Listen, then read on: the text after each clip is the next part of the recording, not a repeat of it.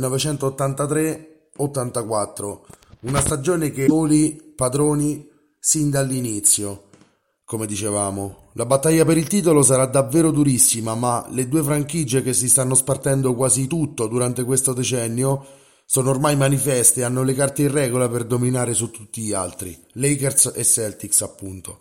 Vedremo come finirà questo capitolo della più grande rivalità di sempre del basket verso fine puntata, dopo che eh, a parte Philadelphia che era riuscita nel miracolo di intromettersi tra gialloviola e biancoverdi nel 1983, le due squadre delle due coste americane si erano spartite i titoli fin dal 1980 pur non essendosi comunque mai direttamente incontrate, cosa che non accadeva dalle NBA Finals del 1969.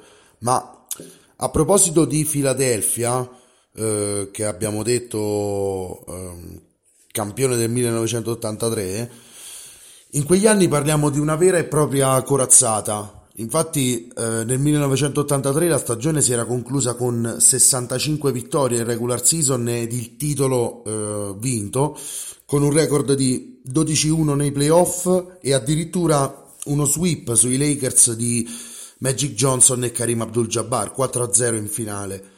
La squadra, campione uscente, durante la stagione 83-84 ha più o meno lo stesso roster dell'anno precedente e, un, e ha un trio di giocatori ben sopra il ventello di media. Sono le due superstar della squadra, ovvero Moses Malone e Julius Irving, che qualcuno conoscerà come Dr. J, e che sono affiancate dal giovane e, talento- talentuoso Andrew Tony e da due bandiere della città dell'amore fraterno come Maurice Cheeks, che ora è coach ehm, abbastanza stimato e da molti anni, e Bobby Jones, soprannominato il segretario della difesa, che aveva speso i suoi anni migliori in Pennsylvania. La franchigia dovrebbe girare perciò alla grande come l'anno prima, eppure la chimica di squadra quest'anno è differente. La forza della squadra, eh, quella di fare gruppo intorno alle due star assolute, Malone e Dr. J, eh, viene meno, non, impeden- non impedendo comunque ai Sixers di chiudere al terzo posto ad est, ma con appena 52 vittorie. Un campionato molto buono, certo, ma non eccellente, sicuramente in calo per una squadra che l'anno prima era stata campione in carica. E gli effetti negativi di questo, di questo fatto, di questo calo di concentrazione, si fanno vedere subito ai playoff, dove Pronti via, la squadra si fa sorprendere al primo turno contro i New Jersey Nets, non proprio una corazzata. I Nets infatti avevano disputato una buona stagione, da 45 vittorie, e schieravano in campo uno dei giocatori più spettacolari degli anni 70 e 80, il compianto Daryl Dawkins, scomparso circa, circa 5 anni fa ma che in quel periodo andava di arena in arena distruggendo i canestri avversari a suon di schiacciate poderose e trash talking con gli avversari. Chocolate Thunder, così amava essere soprannominato Dawkins, disputa la miglior stagione della sua carriera, ha quasi 17 punti di media e una presenza sotto il ferro di quelle davvero pesanti da gestire. E insieme ai giovani Buck Williams e Otis Birdsong Guida la seconda squadra dell'area di New York a due sorprendenti vittorie fuori casa a Philadelphia, in gara 1 e gara 2. Lo shock è enorme per la franchigia della Liberty Bell e Fila è comunque una squadra di campioni che deve difendere il suo titolo. Perciò nelle due partite alla Meadowlands Arena, casa dei Nets, i Sixers portano alla bella la serie con due vittorie anch'esse esterne e sarebbero perciò pronti a chiudere una pratica difficile, ma che ora nella loro mente eh, si lasceranno alle spalle per andare eh, avanti eh, verso la, la, rincorsa alla difesa del titolo. Ma non ditelo a Michael Ray Richardson però, perché si inventa una, una serie mostruosa e una partita mostruosa e con 24 punti porta i Nets ad un'altra vittoria esterna per una serie che ha sempre visto il fattore campo disatteso.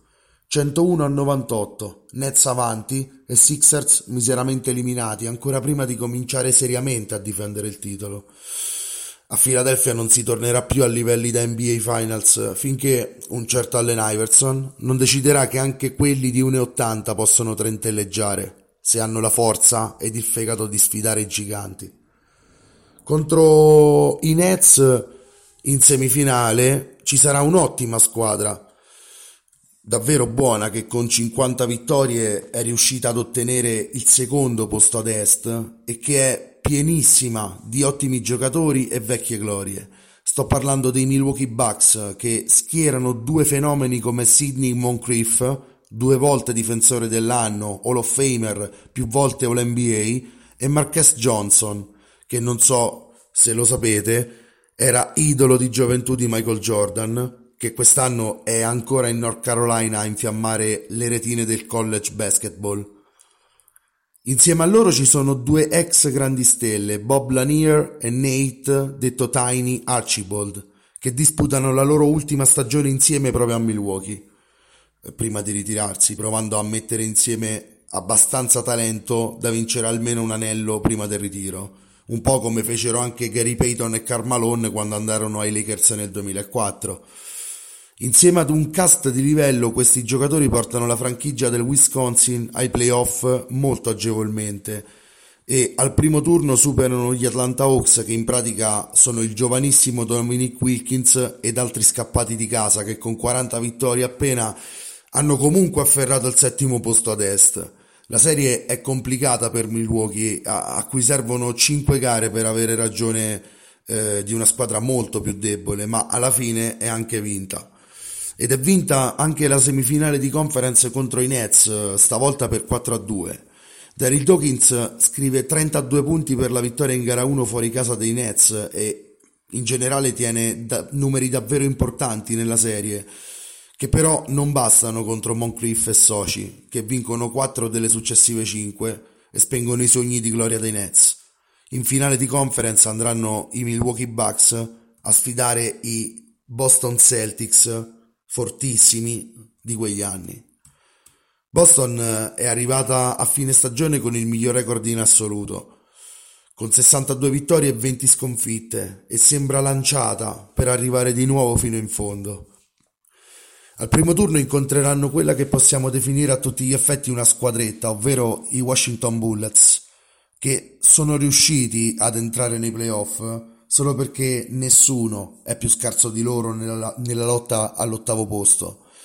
Con sole 35 vittorie, infatti, i Bullets di quell'anno sono una delle squadre con meno vittorie di sempre ad ottenere un seed per la postseason.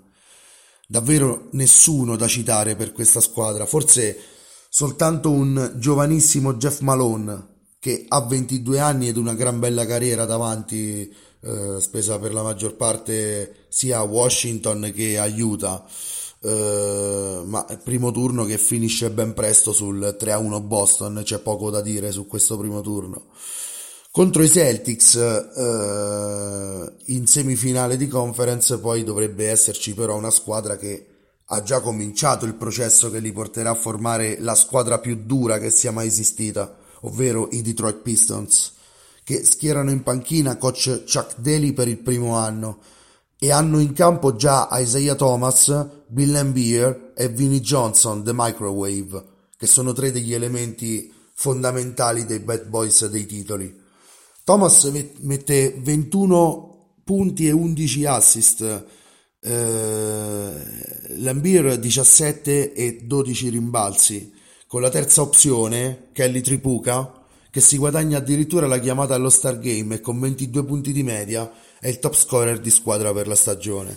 Per Detroit ci sono ben 49 vittorie e il ritorno ai playoff dopo 7 anni di digiuno, con il seed numero 4, quindi un buon piazzamento. Sembra decisamente che al primo turno i Pistons possano giocarsela contro i New York Knicks, che non hanno ancora Patrick Ewing, ma hanno tra le loro fila uno degli scorer più eleganti ed efficaci di tutti gli anni Ottanta, ovvero Bernard King, che con quasi 27 punti di media guida la franchigia della Grande Mela ad un'ottima stagione da 47 vittorie. È proprio King che sorprende tutti con 36 punti nella gara 1 della serie, che porta subito il fattore campo da Detroit a New York Ed è sempre King con, 44 punti che chiude la serie in gara 5, dopo aver tenuto, pensate, più di 42 punti e 8 rimbalzi di media per le 5 partite disputate. Bernard King su livelli giordaneschi e Knicks in semifinale. I Pistons escono dopo aver perso il fattore campo e hanno molto da recriminare e da crescere e lo faranno inesorabilmente nei prossimi anni. Per ora, in questo, eh, in questa, mm, in questo primo turno, eh, il palcoscenico è di King, di Bill Cartwright e dei compagni che avanzano al secondo turno. Durante questo secondo turno eh, i Knicks incontrano i Boston Celtics lanciatissimi verso le finali NBA e non sembra che, che i Knicks possano avere una sola chance. Invece la serie arriva inaspettatamente a gara 7 con Larry Bird che deve inventarsi partite stratosferiche per opporre resistenza al trentello di media di King.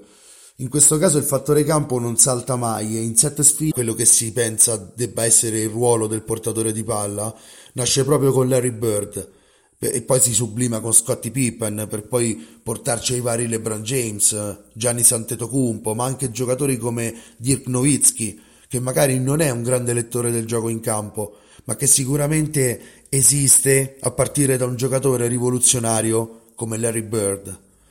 Ce ne parla il nostro Nicholas con un audio dettagliato sulla storia di uno dei più grandi di sempre, venuto da French League, quattro case in croce nella campagna più sperduta dell'Indiana, per conquistare la NBA dei superatleti di colore, Larry Joe Bird. Boston Celtics sono la franchigia più titolata della storia della NBA. Il loro dominio inizia a cavallo tra gli anni 50 e 60, quando il coach Red Auerbach allestì un roster pieno di stelle e la franchigia iniziò a vincere, senza più smettere, visto che porterà a casa 8 titoli NBA consecutivi ed un totale di 11 in 13 stagioni nell'era Russell. La squadra è vincente anche negli anni 70 con due titoli portati a casa e la leggenda continua nei favolosi anni 80, quando Red da GM sceglie un ragazzo che incarnerà, forse più di ogni altro giocatore passato in Massachusetts, lo spirito del Celtic Pride, l'orgoglio Celtics, rinnovando la gloriosa mistica bianco-verde. Stiamo parlando di Larry Joe Bird, scelto nel draft del 1978 con la sesta chiamata assoluta nonostante dovesse restare un altro anno al college. La sua storia inizia il 7 dicembre 1956, quando nasce a West Baden, nel cuore dell'Indiana, il Basketball State, Crebbe a French Lick, una cittadina di 2000 anime. La sua famiglia era abbastanza povera, viveva in affitto in una casetta in legno. Sul retro c'era appeso un canestro.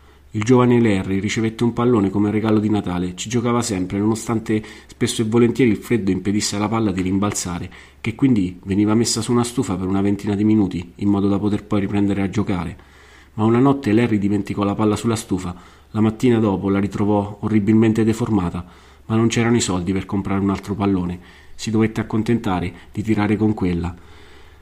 Sceglie di andare alla Spring Valley High School, il liceo locale. La sua prima partita entrò dalla panchina. Si alzò per il tiro, solo rete. Il primo di innumerevoli altri canestri. Un giorno a guardarlo era venuto suo zio, 30 punti all'intervallo, 54 alla fine, con 38 rimbalzi, disintegrando i record della contea. Venne quindi notato da Bobby Knight che lo voleva portare a Indiana University, ma Bloomington, un campus da oltre 30.000 studenti, era troppo per Larry. Non faceva per lui. Non andò neanche al primo allenamento, se ne tornò a casa dopo 24 giorni. Iniziò a lavorare guidando il camion della nettezza urbana e tagliando l'erba dei vicini. Purtroppo in quel periodo avvenne il suicidio di suo padre, che segnò ancora di più il suo carattere introverso. Alla fine fortunatamente decise di ritentare con l'idea del college. Accettò la borsa di studio che gli era stata offerta da Indiana State. Qui divenne un fenomeno, al punto da meritarsi la copertina di Sports Illustrated e la scelta dei Celtics che avevamo accennato prima. Nel suo ultimo anno, nella stagione 78-79, trascinò i Sycamore ad un clamoroso 33-0. Erano imbattuti, li portò fino alla finalissima NCAA quando si dovettero arrendere per 75 64 contro la Michigan State dell'allora rivale acerrimo nemico, Nemesi, ma ora grande amico, Magic Johnson. Firmò un contratto a Boston da oltre 3 milioni di dollari, che ne fece la matricola più pagata della storia NBA in quel momento. Red ci aveva visto bene, grazie a 21 punti e 10 rimbalzi, da matricola trascinò i Celtics a 32 vittorie in più rispetto all'anno prima, guadagnandosi così il titolo di Rookie of the Year, strappandolo a Magic. Già si intravedevano tutte le caratteristiche che ne avrebbero fatto un genio del basket. Una tecnica fuori dal mondo, possiamo parlare del suo tiro infallibile o dei suoi passaggi telecomandati con laser, senza dimenticare un grande senso per andare a rimbalzo, oppure il gioco senza palla ma probabilmente le maggiori chiavi del suo enorme successo sono state la grande cattiveria agonistica, l'incredibile forza di volontà ed un'etica del lavoro straordinaria. Nel suo secondo anno dal mercato arrivarono Robert Parrish e Kevin McHale, con i quali formerà la miglior frontline di sempre, e nei playoff riusciranno a portare i Celtics ad una storica rimonta. Da sotto 3-1 nella finale ad est contro Philadelphia, Boston vincerà tre partite di seguito, eliminando i Sixers e qualificandosi per la finalissima NBA, dove batteranno in sei partite gli Houston Rockets, vincendo il primo titolo dell'era Larry Bird. Vincerà altri due campionati, nel 1984 e 1986. Giocherà quattro finali NBA consecutive e si porterà a casa il titolo di MVP del campionato per tre stagioni di fila, qualcosa che era riuscito solo a leggende come Bill Russell e Will Chamberlain. Dominerà la Lega con clamorose prestazioni, una in particolare avvenne nel marzo del 1985, quando Boston affronta Atlanta. La partita si gioca a New Orleans. Accadeva spesso di giocare in campo neutro in quegli anni per aumentare la popolarità della Lega in altri stati. Nove giorni prima Kevin McHale aveva stabilito il record di marcatore in bianco-verde con 56 punti, ma Larry gli aveva detto che avrebbe dovuto segnare di più e che avrebbe battuto il suo record. Così fece. Quella notte contro Atlanta mise lì 60 punti. Dei canestri impossibili, fade away da 3, falli e canestro, jumper. L'impressione che non potesse essere fermato e non riuscisse a sbagliare. Un'altra partita che entra di diritto nella sua storia è quella del 1986. Un pomeriggio al Boston Garden gli ospiti sono i Portland Trail Blazers che vengono demoliti da una tripla doppia del biondo da 47 punti, 11 assist e 14 rimbalzi. Ci sono 10 canestri di mano mancina e soprattutto c'è il canestro che porta la partita ai supplementari e il tiro della vittoria nell'overtime. Uno dei marchi di fabbrica del numero 33 è sempre stato il trash talking, quel riuscire ad entrare nella testa dei suoi avversari, dominandoli prima mentalmente e poi sul parquet Memorabili sono tre titoli consecutivi al three-point shootout dell'All-Star Weekend. Il primo nel 1986 entrò in spogliatoio iniziando a fissare gli avversari. Quando gli chiesero il perché, disse che stava cercando di capire chi sarebbe arrivato secondo. E così fu, infatti. Vinse facile Larry. Così come vinse facile l'anno successivo e nel 1988, al suo terzo trofeo di fila, portò a casa il titolo senza neanche togliersi il sovrammaglia Ultimo carrello, scoccò l'ultimo tiro e si diresse verso metà campo con l'indice che puntava al cielo. Sapeva già il risultato, la palla accarezzò dolcemente la retina. Money.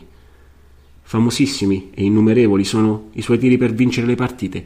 Stiamo parlando semplicemente del giocatore più clutch della storia NBA. Una sera contro Seattle scherzò al suo avversario, un ottimo difensore come Xavier McDaniel. Gli disse che avrebbe preso la palla in quel punto preciso del parquet e che gli avrebbe segnato in faccia, e così fece dopo il time out. Un'altra storia incredibile racconta quella di un duello con Dr. J e Philadelphia nel 1984. Ci furono delle storie tese e entrambi furono espulsi durante il terzo quarto per una rissa, ma prima, durante il gioco, Larry ad ogni suo canestro ricordava al dottore il punteggio di entrambi. Quando furono cacciati, questa sfida recitava 42 punti per Larry, 6 per Dr. J. Ma c'è un momento, una giocata che rappresenta l'essere clutch di Larry Bird più di qualsiasi altro tiro o altro momento della sua storia. Siamo nel 1987. Playoff. Gli avversari sono i Detroit Pistons. La serie è sul 2-2 e al Boston Garden i Bad Boys sono avanti di un punto negli ultimi secondi della partita ed hanno la palla in mano. Sembra finita, ma non è così. Non è così perché c'è Larry Bird a giocare per i Celtics Vede l'azione prima che accada. Isaiah Thomas sta battendo la rimessa, Larry anticipa tutti, intercetta il passaggio, serve DJ che va ad appoggiare due punti che valgono la vittoria per Boston. I Celtics eliminano ancora una volta Detroit e si qualificano per la loro quarta finale NBA consecutiva. L'anno successivo, il 1988, la schiena inizia a tormentarlo, facendo degli ultimi anni della sua carriera un calvario, ma Larry ha ancora qualche prestazione leggendaria per tutti i suoi tifosi. Nella post-season del 1988, la semifinale di conference si va a giocare una gara 7 in casa decisiva contro Atlanta. L'avversario è Dominic Wilkins degli Human Light Film che in quella partita mette 47 punti. Ma Larry gli risponde a tono con 34 punti e soprattutto 20 punti nell'ultimo quarto per portare i Celtics alla vittoria, quando si dice essere clutch. Boston sarà poi battuta da Detroit, non qualificandosi per la finale NBA. Gli ultimi anni la schiena continua a peggiorare, ma c'è un'ultima grande perla per il biondo. Playoff 1991. La serie contro gli Indiana Pacers è sul 2-2 e la gara 5 decisiva si gioca al Boston Garden. Larry cade male sul parquet incrociato, una grandissima botta, viene portato negli spogliatoi, ma dopo riesce a tornare in campo. Il pubblico esplode perché sa già quello che sta per accadere. Larry mette 32 punti nel secondo tempo, trascinando i Celtics ad una vittoria clamorosa. L'anno successivo farà parte dell'Original Dream Team di Barcellona vincendo l'oro ma subito dopo le Olimpiadi, il 18 agosto del 1992, annuncia il suo ritiro dalla NBA dopo una carriera da 24 punti, 10 rimbalzi e 6 assist di media. Boston ritirerà la sua maglia numero 33 e alla cerimonia ad omaggiarlo ci sarà anche Magic Johnson, che dirà delle parole bellissime. Dirà Larry, tu hai detto che prima o poi ci sarà un Larry Bird, ma Larry will be never, ever, ever be Another Larry Bird. Non ci sarà mai, e poi mai, e poi mai un altro Larry Bird. E Magic aveva ragione. Stiamo parlando di un dio assoluto del parquet e uno dei pochi giocatori riusciti a fare grandissime cose anche dopo il ritiro. Infatti nel 1997 divenne allenatore degli Indiana Pacers, portandoli per due anni di fila alla finale della Easter Conference e nel suo terzo anno riuscì a qualificarsi per la finalissima NBA, dove vennero battuti in sei partite dai Los Angeles Lakers di Shaq e Kobe. Ma decise di dimettersi nonostante un record di 147 vittorie e 67 sconfitte e un titolo di miglior allenatore dell'anno. Tornerà ad Indianapolis per essere President of Basketball Operation e nel 2012 verrà eletto come Executive of the Year e questo premio di miglior dirigente si aggiunge al premio di miglior giocatore il campionato vinto con Boston e quello di allenatore dell'anno, vinto prima con i Pacers. Una tripletta che non riuscirà mai a nessun altro uomo che abbia giocato ed allenato nella NBA. Questo sta a dimostrarci come Larry Bird rappresenti il basket in ogni sua fase.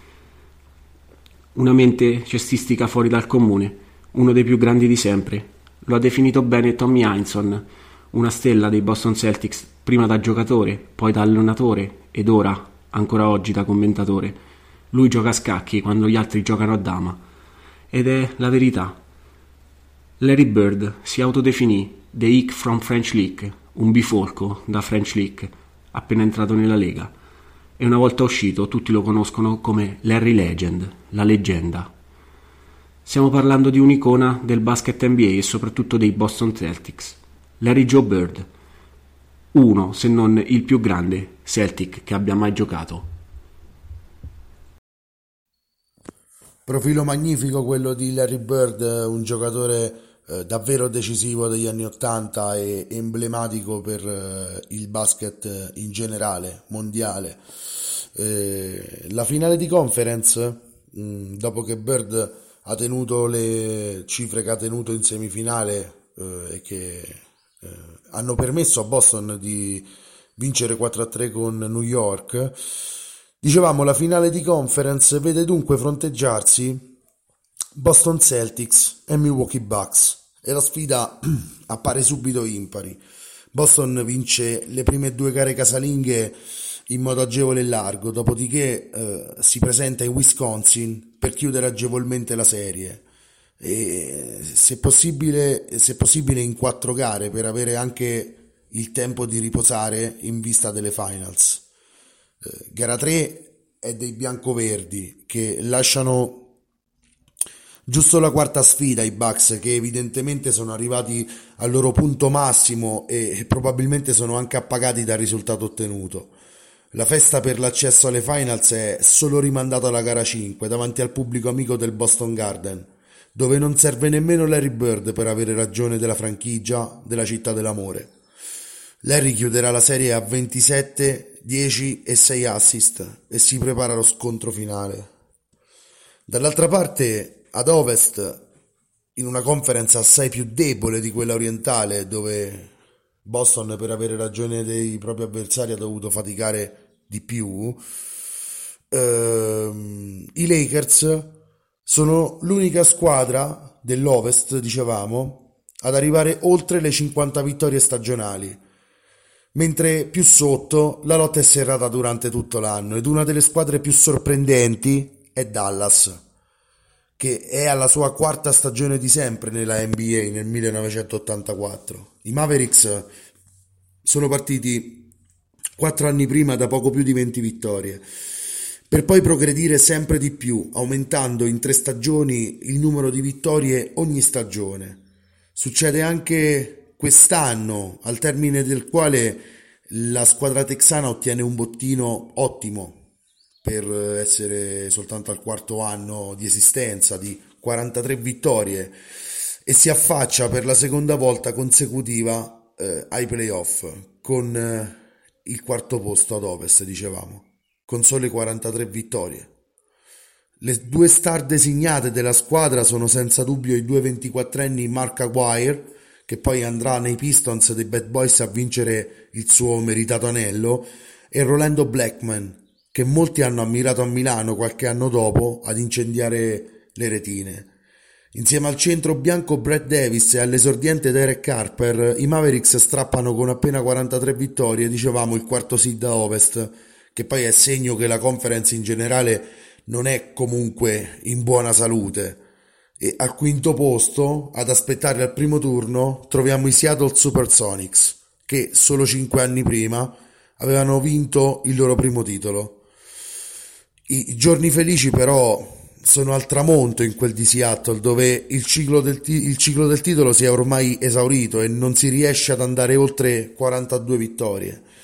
L'asse portante della squadra quell'anno è formato dal giovanissimo Tom Chambers che è arrivato in estate dai San Diego Clippers perché i Clippers erano ancora a San Diego e non si erano trasferiti a Los Angeles in quel periodo e da due veterani reduci della stagione dell'anello 78-79 ovvero Gus Williams e Jack Sigma, quello del Sigma Move della scorsa puntata. I tre giocano abbastanza bene insieme, in più per qualche partita schierano anche David Thompson, eh, prima scelta del draft 75, ancora giovane quindi, ma che sarà costretto a fine di questa stagione al ritiro, anzitempo, dagli infortuni che lo tormentavano. La serie è combattuta, anzi combattutissima, eh, a tre partite su cinque che vengono chiuse con uno scarto di tre o meno punti. La Bella in particolare, gara 5, per andare in semifinale di conference, viene chiusa dai 29 di Blackman sul 105-104 Dallas. E per la prima volta nella loro breve storia, i Dallas Mavericks riescono addirittura non solo a qualificarsi ai playoff, ma anche a passare il primo turno. A sfidare i Mavs però c'è al secondo turno la schiacciasassi dell'Ovest, la squadra che fin dall'inizio sembra destinata a fronteggiare i Celtics in finale. Naturalmente stiamo parlando dei Los Angeles Lakers, che in estate hanno aggiunto anche il giovane e molto promettente Byron Scott ad un roster che già comprende Bob McAdoo, Jamal Wilkes, Michael Cooper, il rookie James Worthy, compagno di Michael Jordan a North Carolina, il giovane Magic Johnson e Karim Abdul-Jabbar.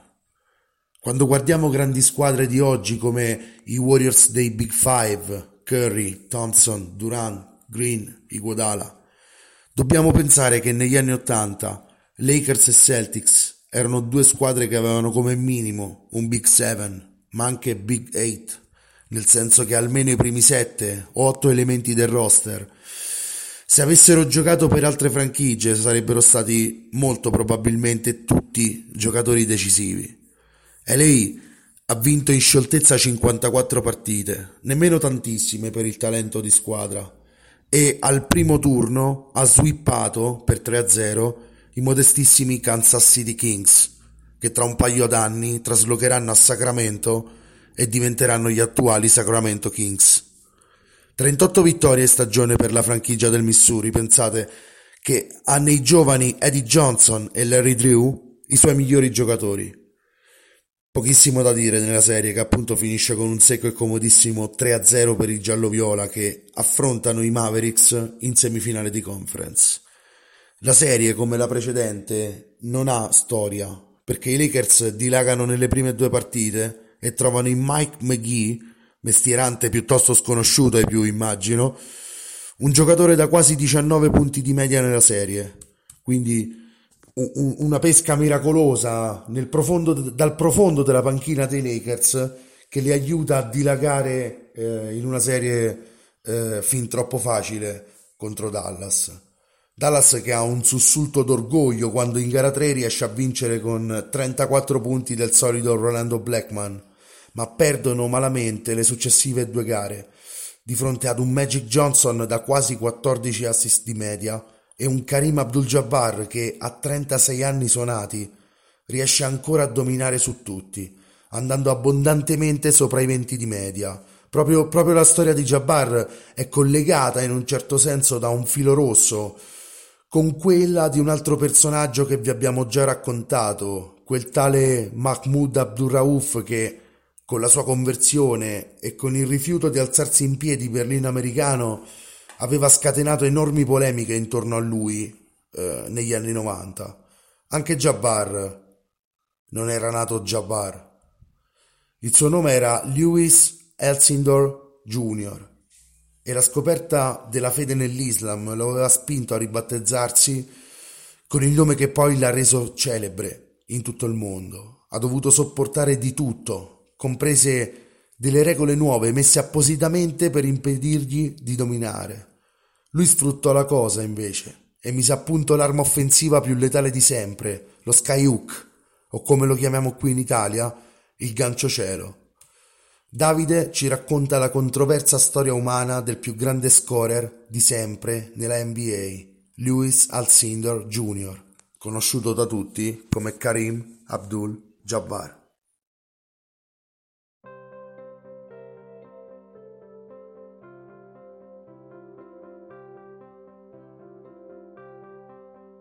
Se sei il miglior marcatore della storia dell'NBA e lo sei anche per distacco, un motivo ci sarà. 38.387 punti in 20 anni esatti di carriera non sono proprio un fatto accidentale, una cosa che capita, che porta il vento con un po' di fortuna. Devi avere a disposizione un'arma segreta. Il talento è una questione seria dialettica. Funziona esattamente come la poesia, dove le parole non sono libere, sono ingabbiate nella rigidità della metrica e solo in questa costrizione di sillabe e accenti possono assumere un valore e brillare in modo eterno. È facile giocare a basket se ti chiami Karim Abdul-Jabbar e a 13 anni sei già alto 2,10 metri, ma non è certo passeggiando mano nella mano con il proprio dono di natura che si diventa il più grande marcatore di tutti i tempi. La natura, certo, aiuta, ma l'arma segreta di cui parliamo è riuscire a superare un limite imposto su misura per te. Nel basket universitario viene infatti imposta una regola, non si schiaccia più. Lo si fa per il bene di tutti, per il gioco e per gli avversari. Altrimenti Karim non si tiene proprio. Troppo alto, troppo forte, troppo facile appoggiare al ferro per uno come lui. Eccolo il limite da superare. Sapete che cosa fa la forza dell'acqua quando scendendo in picchiata si trova a dover sbattere contro una diga abbastanza resistente da contenerla? Produce energia. Il limite artificiale imposto alla forza della natura produce energia. Serviva una lezione di filosofia della scienza per comprendere il gancio cielo, l'arma più devastante di Karim Abdul-Jabbar. Impossibile schiacciare? Nessun problema.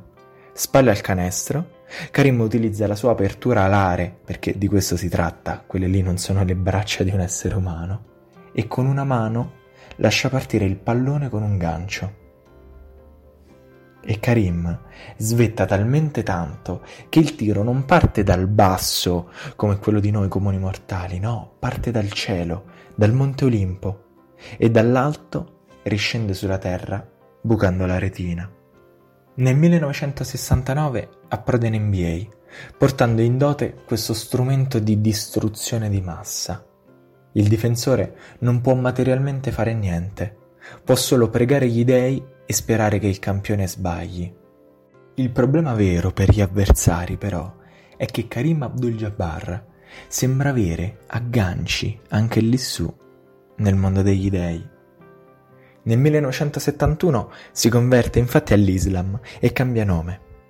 Susciterà scandalo, dibattito, disapprovazione, perché l'America non era come quella di adesso. No, scusate, scusate, ho sbagliato. Susciterà scandalo, dibattito, disapprovazione, perché l'America è sempre la stessa. È come quella di adesso. Da quel 1971 e sono passati 50 anni, Karim ripete sempre le stesse cose. Qui, ha scritto la settimana scorsa, il razzismo è istituzionale. È un virus più letale del Covid-19. Si è riaperta la stagione di caccia al nero, ma la comunità afroamericana è al limite perché per troppi anni è come se avesse vissuto dentro a un edificio in fiamme. Se sei nero, davanti ai fatti di questi giorni, probabilmente sei saltato su, imprecando e urlando non di nuovo. Il razzismo in America è come polvere nell'aria, sembra invisibile, e anche se stai soffocando non lo vedi finché non lasci entrare il sole. Poi ti accorgi che è ovunque. Finché non lasceremo entrare la luce, non avremo nessuna possibilità di ripulirla. Ma dobbiamo essere vigili, perché il razzismo è sempre nell'aria. Magari riuscissimo a superare i problemi di questo mondo con la stessa facilità con la quale il tuo gancio scavalcava gli avversari, Karim. Magari un giorno ce la faremo. Non si sa mai.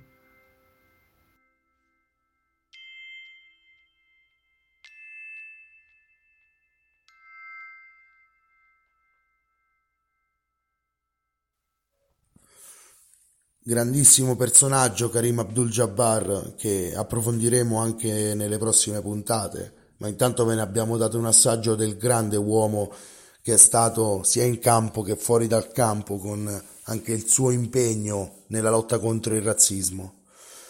Quindi LA, grazie a Jabbar, a Magic Johnson e alla truppa eh, di All Star che si porta dietro, porta a casa la serie con Dallas per 4-1 e si prepara a sfidare eh, i Phoenix Suns che hanno fatto fuori prima i Trailblazers del rookie Clyde Drexler che gioca per il primo anno nel 1983-84 per 3-2 e poi gli Utah Jazz pre Stockton to Malone quelli di Adrian Dantley top scorer e Mark Keaton un vero gigante di 224 centimetri l'unico giocatore della storia capace di andare per tutta una stagione sopra le 5 stoppate di media a fare buona guardia difensiva. Le capacità offensive di Dentley e quelle difensive di Eaton, però, non bastano ai Jazz per avere ragione dei Suns, che approdano alla finale di conference contro i Lakers dopo averli battuti per 4 a 2. I Suns sono appena la sesta squadra dell'Ovest, hanno il sesto record è una squadretta, se così la vogliamo definire. Il suo record è 41 vittorie, 41 sconfitte, davvero niente di trascendentale. Eppure ai playoff sono saliti, ehm, sono, il loro livello è salito in modo esponenziale, fino alle finali di conference addirittura. Il perno di quella squadra è Larry Nance, padre del Larry Nance Jr. degli attuali Cavs, che è aiutato da un eccellente guardia come Walter Davis, che ha speso quasi tutta la sua carriera in Arizona, una vera bandiera dei Suns a cavallo tra anni 70 e 80. La serie parte con i Lakers che vanno sul 2-0 comodo, facendo credere a tutti che la serie abbia un solo padrone, come sarebbe scontato ritenere tra l'altro. Ancora di più quando si torna al forum di Inglewood sul 3-1 con LA che è riuscita a vincere gara 4 in Arizona e che vuole chiudere la serie di fronte al pubblico amico. Eppure Phoenix con un moto d'orgoglio non si arrende e strappa gara 5 al forum. Una sconfitta incredibile per i tifosi dello Showtime. La paura è tanta, quella di perdere gara 6 e ritrovarsi in una gara da dentro o fuori ma anche Jabbar è ancora tantissima roba. 24 punti e 10 rimbalzi di media per il grandissimo centro veterano nella serie. In più si aggiunge anche James Worthy, che ne mette 22 in gara 6 e Magic, che dà, smazza quasi 15 assist di media nella serie, davvero irreale. Gara 6 finisce 99 a 97 per i Los Angeles Lakers, che tra le sabbie dell'Arizona ristabilisce le gerarchie. Phoenix, dopo una grande serie disputata, dopo essere stata vicina a mettere davvero paura ai Lakers, deve arrendersi per 4 a 2.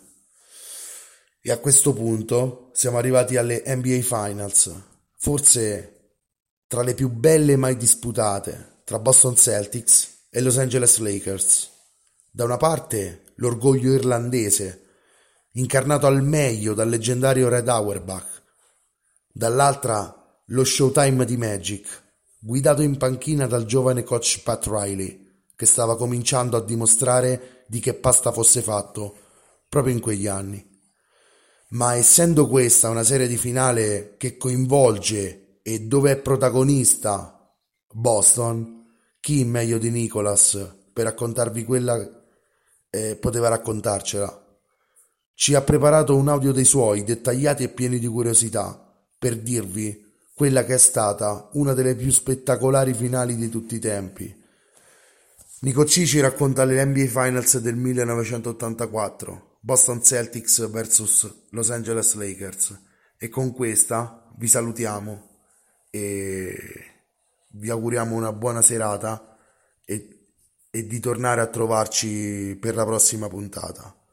Quindi chiudiamo eh, questa volta in maniera eh, inusuale e abbiamo scelto di affidare a Nico C. Eh, la C sta per Celtics e davvero sta per Celtics. Ehm, il compito di chiudere eh, questa puntata con il racconto delle NBA Finals 1984.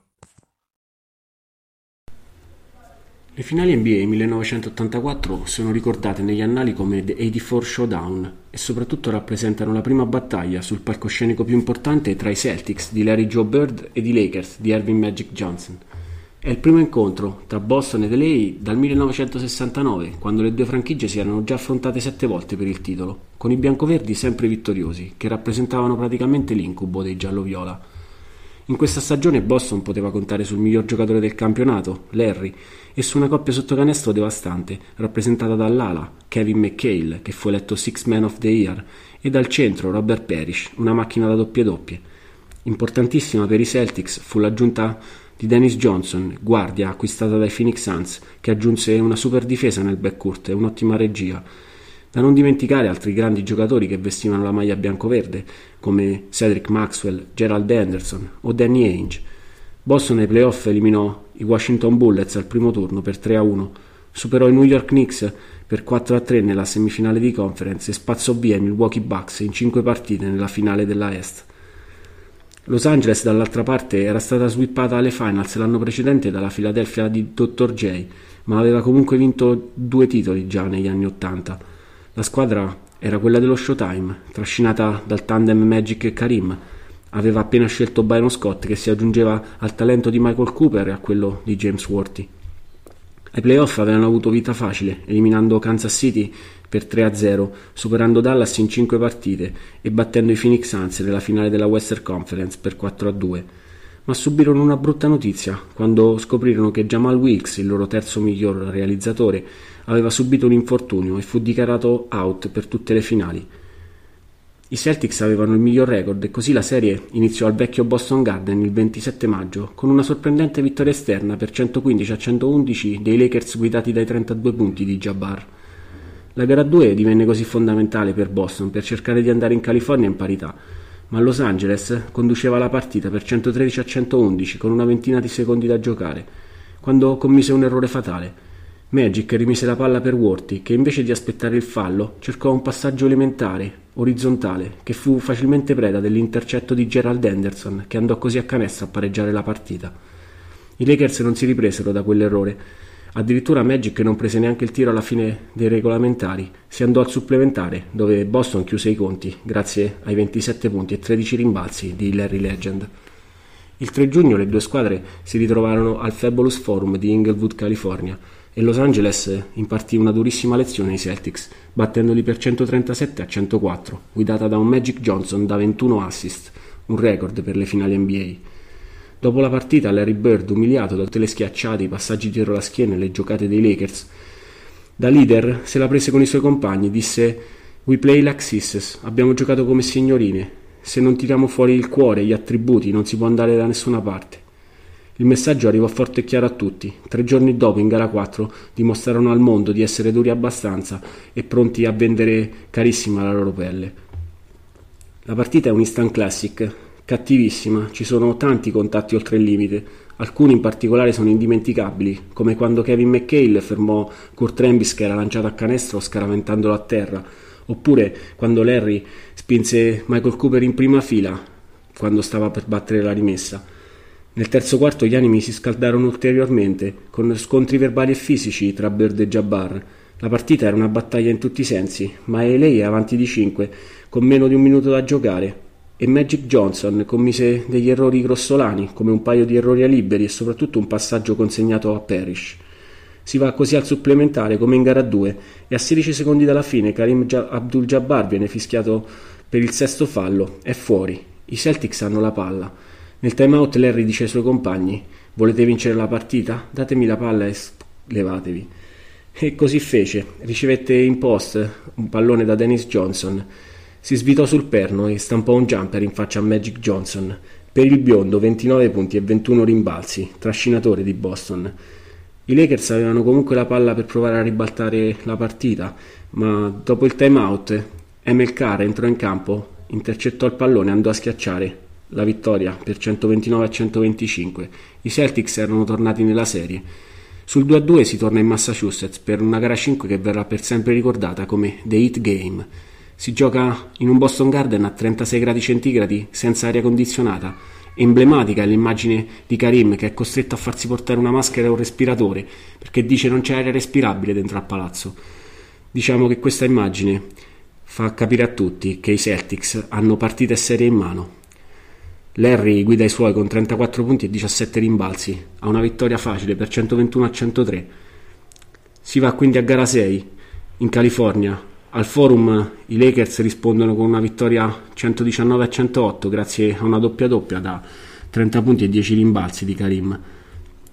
Arriviamo così al 12 giugno, l'atto conclusivo, la decisiva gara 7 a Boston, solo 33 gradi nel Garden ma i Celtics vengono guidati da un eroe inaspettato, Cedric Maxwell, che fu eletto anche MVP nell'anno del primo titolo di Bird, 1981, tira fuori una prestazione clamorosa. 24 punti, 8 rimbalzi, 8 assist, trascina i Celtics alla vittoria 111 a 102. Al suono della sirena finale c'è l'invasione dei tifosi sul parquet incrociato, cercano di abbracciare i loro idoli, che però si rifugiano nello spogliatoio. A quel punto c'è la consegna dell'aereo Bayern Trophy, scorrono fiumi di champagne e il patriarca bianco-verde, Red Auerbach, può accendere il suo classico sigaro della vittoria. Larry Joe Bird viene eletto MVP delle Finals grazie a una serie giocata a 27 punti e 14 rimbalzi di media. Per l'ottava volta consecutiva Boston batte i Los Angeles Lakers alle Finals. Le due rivali si rincontreranno nell'85 e nell'87, coi giallo-viola che interromperanno la maledizione. In ogni caso, questi anni hanno rappresentato l'era d'oro dell'NBA, che grazie alla rivalità tra Boston Celtics e Los Angeles Lakers e tra Larry e Magic ha raggiunto una popolarità sempre maggiore ed ha fatto innamorare generazioni di tifosi della pallacanestro più bella del mondo. Questa era la storia delle NBA Finals 1984. Io sono Nicolas e ringrazio tutti voi radioascoltatori. Ci sentiamo alla prossima puntata.